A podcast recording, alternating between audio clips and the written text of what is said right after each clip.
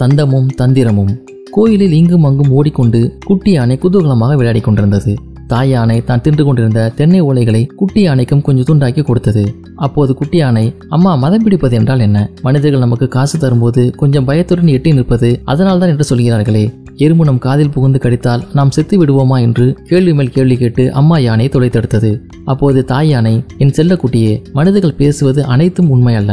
நான் ஒரு கதை சொல்கிறேன் கவனமாக கேள் என்று கதை சொல்ல ஆரம்பித்தது. நாம் இந்த கோயிலில் இருப்பது போல் நமது இனத்தின் யானை ஒன்று சர்க்கஸ் கம்பெனி வளர்ந்து பெரிதானது. அங்கே அந்த யானைக்கு வினோதமான ஒரு நண்பன் இருந்தான். அது யார் தெரியுமா? ஒரு கட்டெரும்பு எறும்பு நம் போன்ற யானையின் நண்பனா என்று குட்டி யானை ஆச்சரியத்தோடு கேட்டது. சர்க்கஸ் யானை தான் சாப்பிடும்போது வேண்டுமென்று கட்டெரும்பு நண்பனுக்காக கொஞ்சம் சிந்தும். அந்த யானைக்கு நீளமான தந்தம் இருந்தது. அப்போது குட்டி யானை குறுக்கிட்டு அம்மா அவர்கள் பெயர் என்னம்மா? என்று கேட்டது.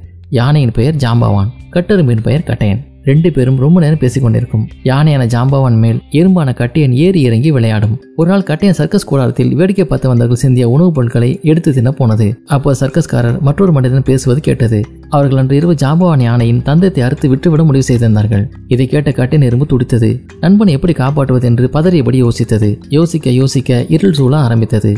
தந்தையை வெட்டினா ஜாம்பவான் யானை செத்து போயிடும் என்று குட்டி யானை குதித்தது. கூட்டத்தில் சர்க்கஸ் சாகசம் செய்த நம் ஜாம்பவானுக்கு மாலை போட ஒருவர் வந்திருந்தார். அந்த மாலைக்குள் கட்டெரும்பு நண்பன் புகுந்து கொண்டது. ஜாம்பவானுக்கு மாலை அணிவித்தது தான் தாமதம். நண்பா நான் பேசுவது கேட்குதா என்று எறும்பு நண்பன் கேட்டது. கேட்குது கட்டையா என்ன விஷயம்? என்றது ஜாம்பவான். இன்று இரவு உன்னை கொன்று தந்தத்தை அறுத்து விற்கப் போகிறார்கள் என்றது கட்டையன். ஐயோ இப்போது என்ன செய்வது? என்று பதறியது ஜாம்பவான். என்னை மன்னித்துவிட நண்பா. உனக்கு மதம் பிடிப்பதை தவிர வேறு வழியே இல்லை. நீ எப்படியாவது தப்பித்து காட்டுக்குள் போய்விடு என்று கூறியபடி கட்டையன் யானையின் காதில் புகுந்து கடித்தது.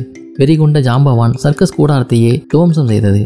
கொடிய எண்ணம் கொண்ட மனிதர்கள் அலறி துடித்து ஓடினார்கள். பிறகு ஜாம்பவான் காட்டை நோக்கி நடந்தது என்று கதையை கூறி முடித்தது தாய் யானை குட்டி யானை கதையை கேட்ட சந்தோஷத்தில் குதூகலமாக விளையாடச் சென்றது.